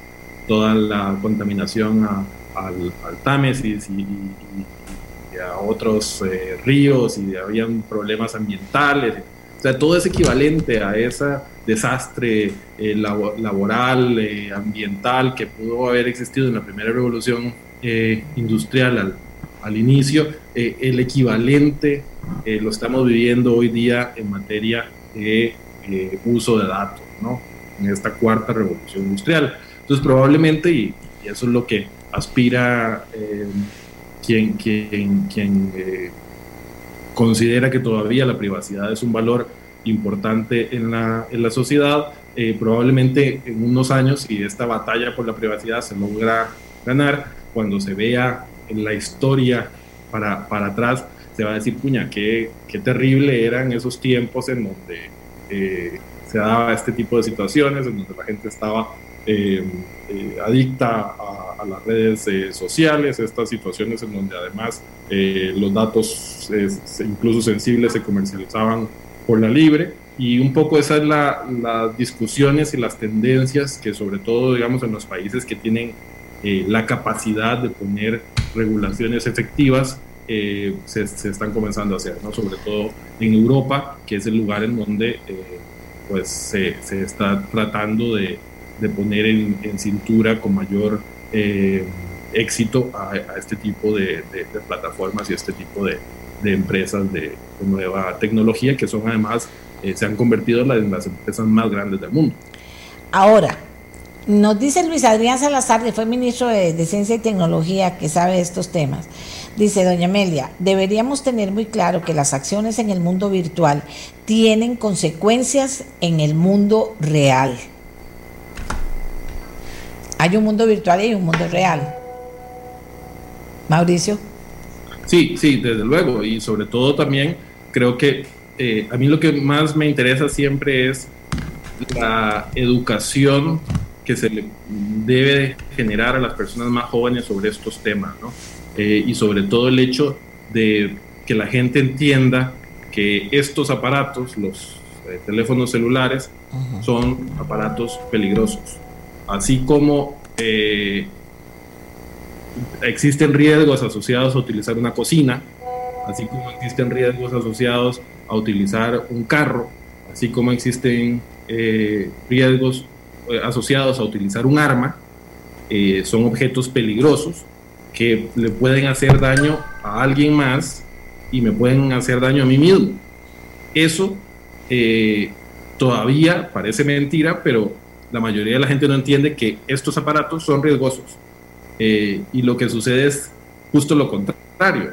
Eh, muchos padres usan estos aparatos como niñeras para sus hijos. Así es. Desde buena mañana, eh, incluso muchas veces a edades muy tempranas ya tienen su propio teléfono celular sin supervisión. Entonces, si, el, si los mismos padres no entienden, y ese es el problema, cuáles son los riesgos asociados al uso de esas tecnologías, eh, si los padres no entienden por qué, cuál es el drama eh, asociado a esta sobreexposición en redes sociales, eh, muy difícilmente van a lograr estar en capacidad de transmitirle y de educar a sus hijos en cómo tienen que hacer uso correcto de estas tecnologías y de cuáles son los riesgos asociados. Entonces, es un círculo vicioso, desde, desde luego, ¿no? Y, y, uno, lo, uno lo ve y hay muchísimos casos en, en donde eh, ya se han comenzado incluso a poner multas y decisiones em, eh, de autoridades reguladoras de protección de datos asociadas a esa sobreexposición mm, que realizan los padres con respecto a, sus hijos, ¿no? Eh, casos de, por ejemplo, salió el año pasado uno interesante en donde una influencer en, Holanda todos los días salía con fotos de, sus hijos y em, el padre de los, de los hijos le presenta una denuncia a la Autoridad de Protección de Datos holandesa solicitando que la madre deje de poner fotos de los hijos menores de edad. Em, y efectivamente le giran una orden y le ponen una multa a la señora de que no puede hacer uso de la imagen de sus hijos eh, porque esa identidad digital de los hijos la construyen ambos padres. Entonces se han dado muchos casos de padres, por ejemplo, divorciados, en donde un padre ah, sobreexpone a sus hijos y el otro no está de acuerdo con eso y entonces se presentan denuncias eh, y eh, la lógica siempre es que la imagen del menor debe de preservarse. Y eso uno lo comienza a ver ahora con la campaña política. A eso iba, a eso iba. Don Mauricio, bueno, decimos, si yo estoy en Facebook y si yo me sobreexpongo y todo, pues soy la responsable. Pero estaba pensando en un pad que algunas personas me hablan y todo. ¿Y qué pasa cuando esos datos eh, eh, no, no los, eh, como le dijera, no están en Facebook o si están en Facebook? ¿Cuáles datos sí, cuáles datos nada? ¿Qué pasa con, con el tema UPAD y aquí en Costa Rica? que, que, todavía estamos en veremos sobre qué va a pasar, pero qué pasó con eso, por ejemplo, y, y, qué, y cómo lo podemos ligar con esto los datos que existen o, que puedan estar en, en, una red social dependen de la alimentación que haga cada usuario de, de esos datos, ¿no?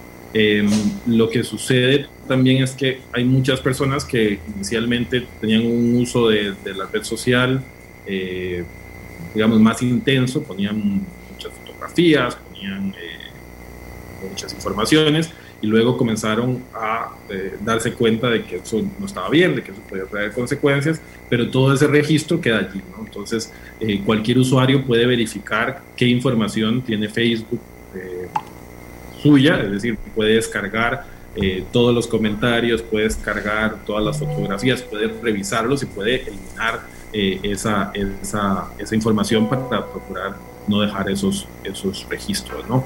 Yo creo que el, el, a, este punto tratar de, de, hacerle ver a la gente que tal vez no necesita estas redes sociales, sobre todo en tiempos de pandemia, es un poco eh, difícil porque tiene 2.700 millones de usuarios, ¿no? la red social más grande del mundo eh, y, y, ya ha sufrido muchos escándalos eh, como para pensar uno que realmente se va a lograr revertir esta, esta tendencia, pero por lo menos que la gente eh, tenga un poco más de prudencia, creo yo que es la palabra adecuada, de qué datos son los que comparte. Y muchas veces la parametrización de esas cuentas eh, no es la más adecuada, es decir, se comparte más información con la red eh, social, con la aplicación de la que resulta indispensable. ¿no? Entonces, creo que, que, creo que esa, o sea, esa, y hay cualquier cantidad de información en Internet de cómo se puede parametrizar no solamente Facebook, sino prácticamente todas las redes sociales para compartir la menor información posible y sobre todo para impedir el rastreo fuera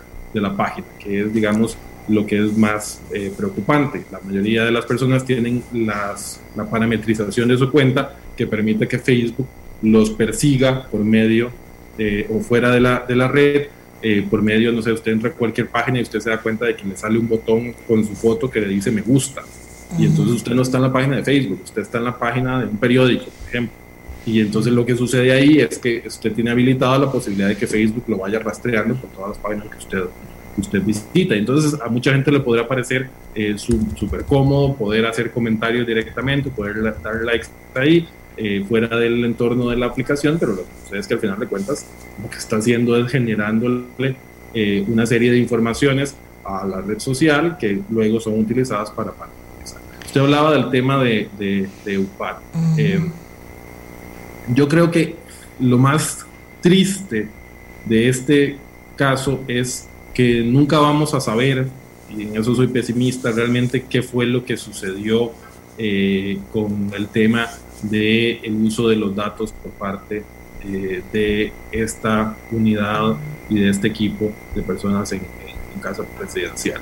Creo que ha quedado en evidencia la incapacidad institucional que tiene eh, el país para lograr afrontar este tipo de, riesgos, es decir, la incapacidad también técnica de poder hacer eh, unas investigaciones adecuadas relacionadas con, este, con este asunto. ¿no?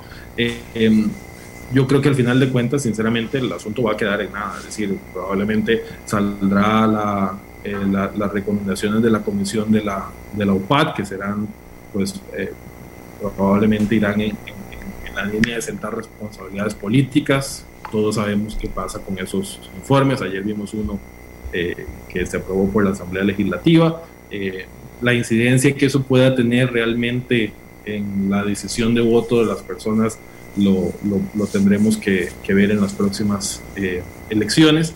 Desde el punto de vista del caso penal, Eh, sinceramente me parece que la Fiscalía no tiene los conocimientos, el equipo y la capacidad de poder hacer una investigación en datos eh, suficiente y, exhaustiva y probablemente el tema terminará en, en, nada desde el punto de vista del delito asociado a la violación de datos personales. No sé si los otros delitos que se podrían haber cometido eh, terminarán prosperando. No, pero al final de cuentas, de la comparecencia del, del presidente, también vimos cómo eh, no se sabe en dónde están esos datos, no se sabe qué, se, qué, sucedió con esos datos.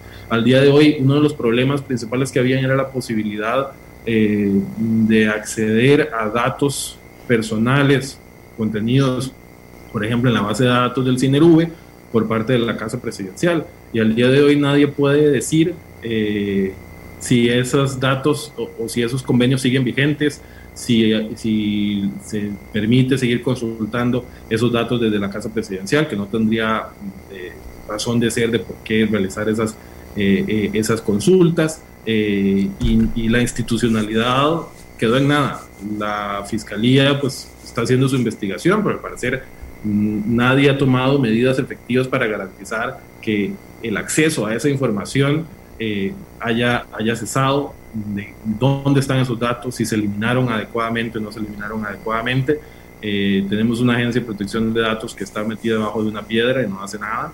Eh, y entonces al final de cuentas el, el problema es eh, cómo estas cosas suceden y no hay consecuencias. Yo lo que esperaría es que por lo menos de esta experiencia y sobre todo de la, del interés que despertó en una, un alto creo yo, porcentaje de la población, tengamos por lo menos el impulso eh, político para aprobar reformas legislativas que den un marco normativo claro y adecuado para que estas cosas no vuelvan a pasar.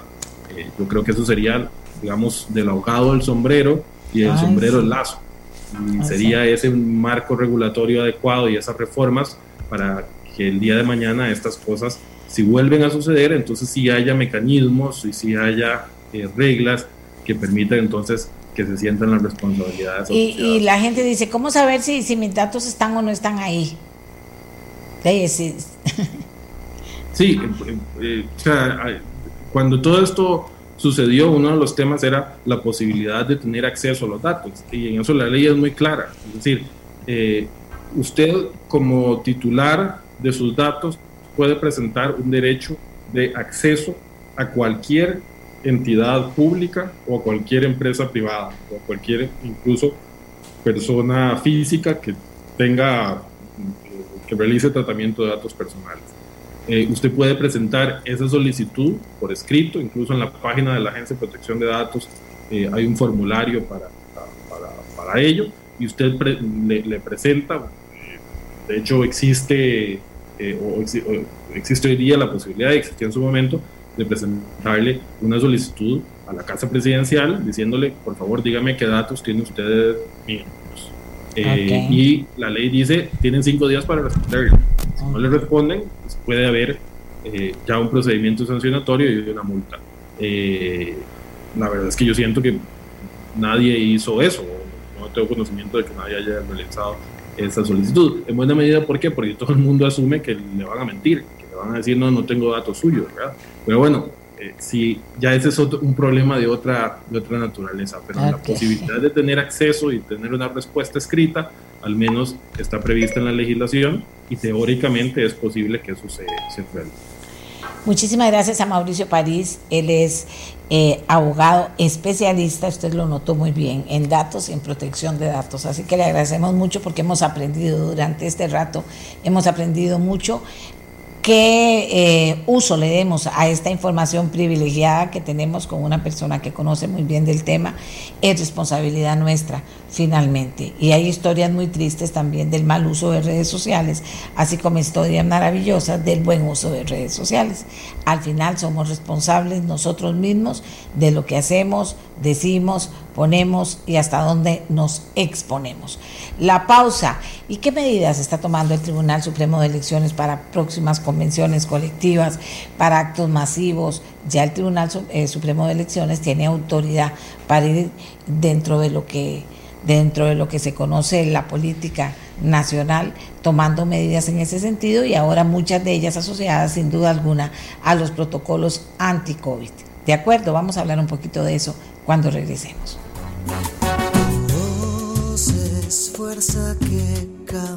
Este es el podcast de Nuestra Voz, una producción de Radio Monumental.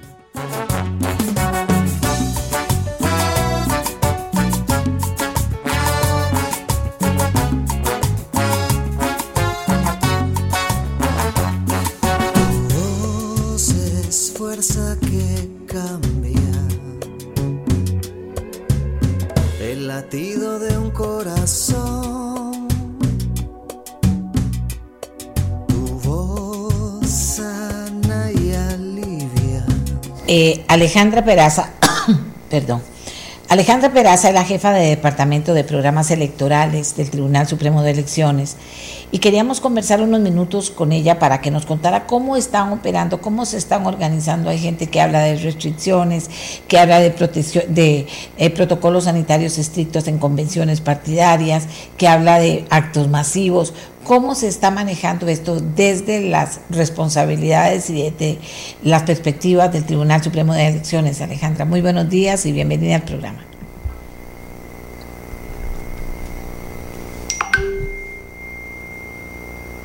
Hoy, hoy, hoy. Ahí está entrando a conectarse. Bien. Eh, creí que estaba conectada ya. Más bien estamos atrasados con ella. Eh, habíamos, eh, íbamos a comenzar a las 8 y 30 de la mañana. Me avisan nada más, Miguel, a ver si ya está lista.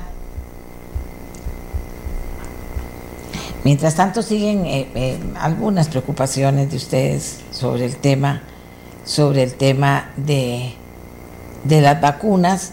Eh, aquí tengo otros mensajes que voy a mandar a César, a la Caja Costarricense del Seguro Social, sobre personas que todavía no han vacunado a sus personas mayores, eh, mayores, mayores, y entonces ahora se lo mando a César. Y él, eh, bueno, se ha ofrecido y, muy, muy especialmente ha respondido a estas inquietudes que nos han mandado cuando hay preocupación porque gente grande, grande, de 80, 90 años, todavía no ha sido vacunada. Y volvemos, y volvemos entonces con el tema que les presentaba.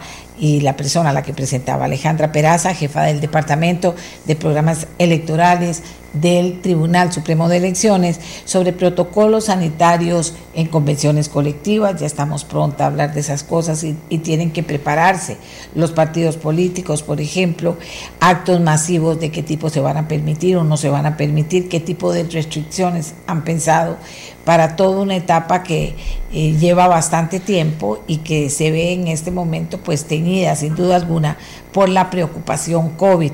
Alejandra, buenos días, adelante. Buenos días, doña María, un gusto saludarla. Igualmente, cuéntenos, ¿cómo están viendo el tema? Bueno, doña Amelia, primero eh, aclarar, ¿verdad? ahora en el mes de marzo el Tribunal Supremo de Elecciones eh, emitió eh, en lo que fueron los lineamientos para las convenciones y asambleas de los partidos políticos. Este fue un documento que se trabajó en forma conjunta con el Ministerio de Salud, que se ha venido trabajando desde octubre del 2020 enfocado ¿verdad? en una primera instancia a lo que eran las asambleas partidarias. Con base en este lineamiento es que los partidos políticos deben trabajar ahora lo que son sus protocolos y presentarlos a revisión tanto del tribunal como del Ministerio de Salud. Perfecto, sigamos. Eh, por su parte, ¿verdad? Eh, también el día de ayer se emitió lo que fue eh, el comunicado donde se le dice a las, a las autoridades o a las instituciones que tienen a su cargo eh, la organización de, o dar permisos para la organización de eventos masivos que durante el 5 de febrero y el 6 de febrero próximo no se podrán realizar ningún tipo de estos eventos. Sin embargo, es muy importante aclarar, ¿verdad?, que esta es una eh, directriz que emite el tribunal en todos los procesos electorales. No está eh, asociada, ¿verdad?, a lo que son protocolos sanitarios. ¿Por qué? Porque eh, el, protocolo que se va a establecer para lo que son las elecciones nacionales del 2022 se estará trabajando posteriormente. Posteriormente es, ya estamos en conversaciones igual con el ministerio, pero lo que se busca es que ese lineamiento se establezca lo más cercano posible a la fecha de la elección, para así poder contar ¿verdad? con el escenario de cómo va a estar el asunto de la pandemia, porque esto evoluciona muy rápido. Entonces, por eso es que todavía no se tiene, sí se está conversando, pero la, su comunicación o su información se dará a conocer posteriormente. ¿Qué otra cosa les está preocupando en este momento al tribunal y que estén trabajando en ello para darla a conocer próximamente? No, ¿verdad? lo, básico, lo principal, ¿verdad? Es, es, esto, ¿verdad? De los protocolos. Sin embargo, igual en nosotros estamos trabajando con el proceso electoral, organizando todo lo que es la parte de la logística para poder contar con un proceso, ¿verdad? Que le dé seguridad a los ciudadanos, no solo para eh, llegar a emitir su voto, sino que ese voto lo puedan emitir de forma informada y segura, respetando lo que es el derecho al ejercicio del sufragio como el derecho a la salud. Es, es el principal, la principal preocupación y sobre lo que estamos trabajando ahora en el Tribunal Supremo de Elecciones. Ahora, eh, de acuerdo al comportamiento que ha tenido eh, el costarricense en en diferentes participaciones, actos más grandes, actos más pequeños. Eh, ¿Qué es la parte más importante que quieren ustedes, el mensaje más claro a quienes organizan este tipo de cosas para que lo tomen en cuenta y evitar que, lo de lo que se trata al final, de que la gente pueda participar sin, sin que haya un contagio importante? Es básicamente, ¿verdad? Vamos a hacer una propaganda fuerte, ¿verdad? En la parte de lo que es la comunicación, de las medidas que se van a utilizar, de la forma como se va a desarrollar el proceso. Tiene que haber un trabajo muy de cerca, no solo con las instancias responsables, ¿verdad? como el Ministerio de Salud, Seguridad u otras instancias que siempre nos apoyan en lo que es el proceso electoral, sino también con los partidos políticos, porque si bien es cierto, el lineamiento establece qué es lo que se va a hacer, el protocolo que ellos desarrollan, ¿verdad? Es cómo lo van a hacer. Entonces es trabajar como muy de la mano con los partidos políticos, con las instituciones, salvaguardando siempre lo que es la, seguridad, el derecho al voto y la salud de todos los costarricenses.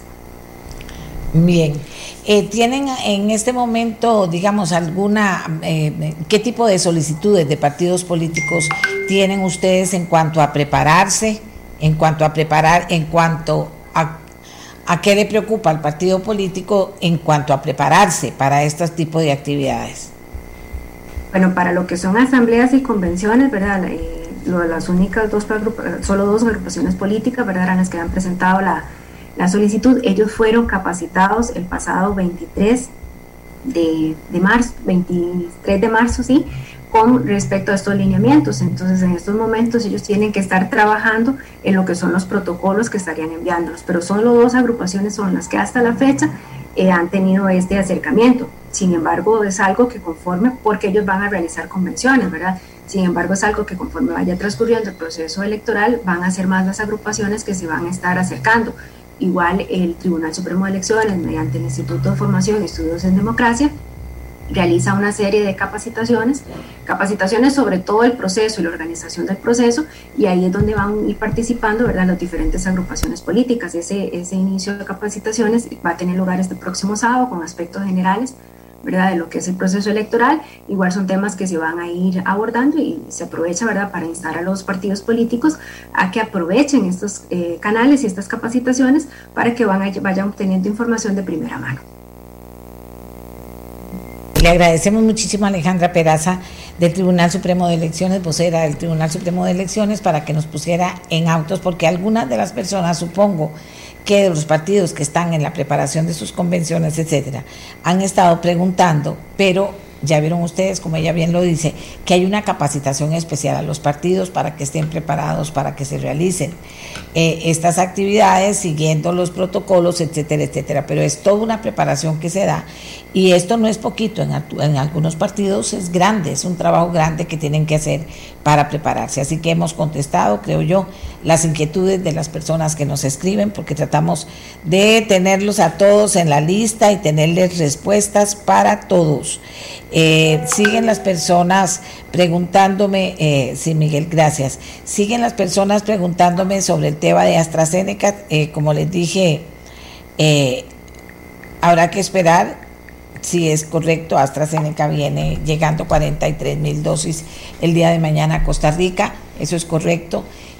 También es correcto que en Europa se ha desatado en las últimas horas mucha información sobre AstraZeneca por afirmaciones que, que se habrían hecho por parte ni más ni menos que de el, eh, la...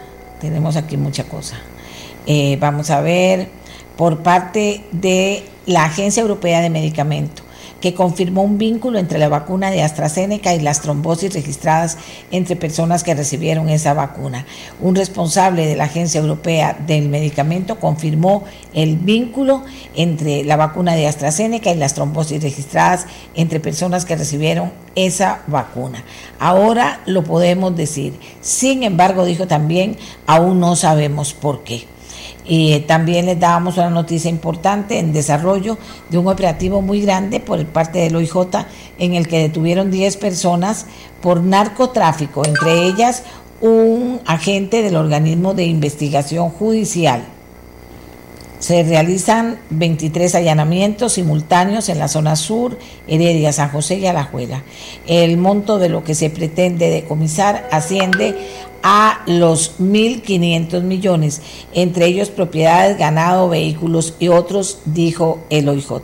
También hay una primera reacción, también hay una primera reacción de, eh, vamos a ver, eh, de la, aquí lo tengo, de la Agencia Europea de Medicamentos, eh, que dijo que sigue evaluando si la vacuna AstraZeneca contra el coronavirus tiene relación con la formación de coágulos sanguíneos, después de que un alto responsable afirmara en la prensa que, que sí existía tal vínculo. El Comité de Seguridad de la agencia basada en Ámsterdam no ha llegado a una conclusión y el examen sigue en curso. Pero dice algo muy importante, que una decisión al respecto debe, dicen ellos, ser anunciada mañana miércoles o el jueves 8 de abril. Y claro que debe, porque no puede estar uno esperando a ver qué es lo que están estudiando, no.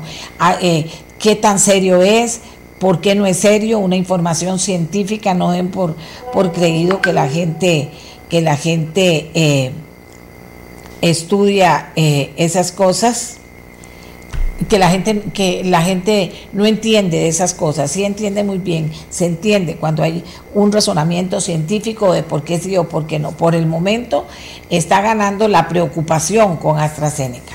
Pero, y, es cierto que viene mañana AstraZeneca, 43 vacunas de AstraZeneca a nuestro país, eso es cierto. Imagínense en los otros países donde hay una preocupación grande, inclusive que se han tomado medidas importantes Así que estaremos esperando noticias desde, eh, desde Europa en las próximas horas sobre eh, qué pasa con la vacuna de AstraZeneca después de los estudios que se están realizando ligándola a tema de trombosis porque han muerto personas que según dicen, eh, según dicen han muerto personas y quieren determinar exactamente qué fue lo que pasó y por qué pasó. Y entre tanto hay países que siguen viendo con lupa el tema de autorizar o no la vacuna de AstraZeneca. Nosotros mañana la tendremos aquí en el país y en las próximas horas esperaríamos, pues sin duda alguna, eh, algún tipo de, de, de punto de vista del comité que maneja todo lo del COVID en Costa Rica, vacuna, eh, internamiento, de todo, atención al COVID y la vacunación también. Esperaríamos algún punto de vista sobre esto de lo que se está comentando en este momento en Europa. Y tenemos también, eh, no nos han dado, aquí me dicen, pero ¿qué pasó? Aquí alguien me habla de un voto digital. Eh, ¿Qué pasó con este operativo? Bueno, tendremos más información, eh, la verdad, próximamente pero es un operativo grande, importante. Vamos a ver, dicen que todos, en muchos lugares está allanamientos hubo en San José, allanamientos hubo en Ciudad Neily y, y, estarán produciéndose eh, ya más detalles más concretos sobre esto en las, en las próximas horas.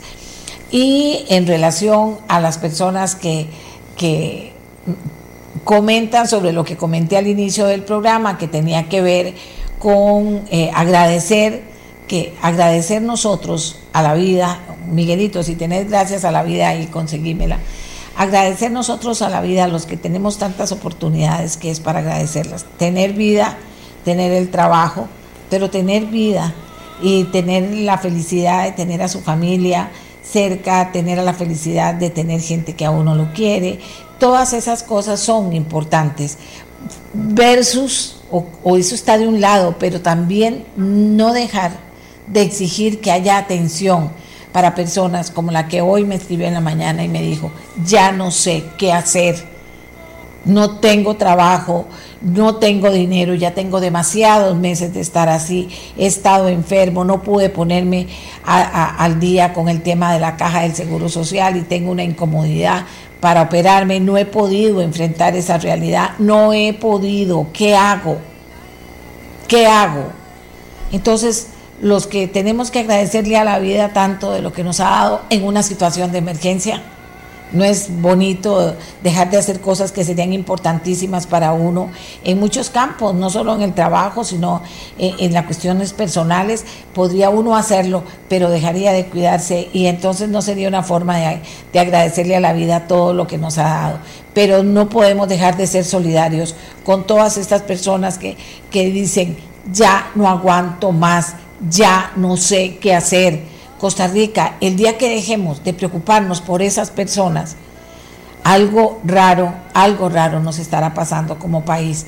Y cada quien desde donde está hacerlo. Pero el tema de la falta de trabajo es una realidad que, que cuesta mucho manejarla. Pero agradezcámosle a Dios primero y agradezcámosle a la vida lo que tenemos y seamos que eso nos haga ser muy solidarios con los que no tienen y con los que están en situaciones de verdad eh, muy serias, muy tristes, desesperadas. Hasta mañana, Costa Rica. Muchas gracias por estar con nosotros. las palabras que pienso y declaro, madre, amigo, hermano, y luz alumbrando. Este programa fue una producción de Radio Monumental.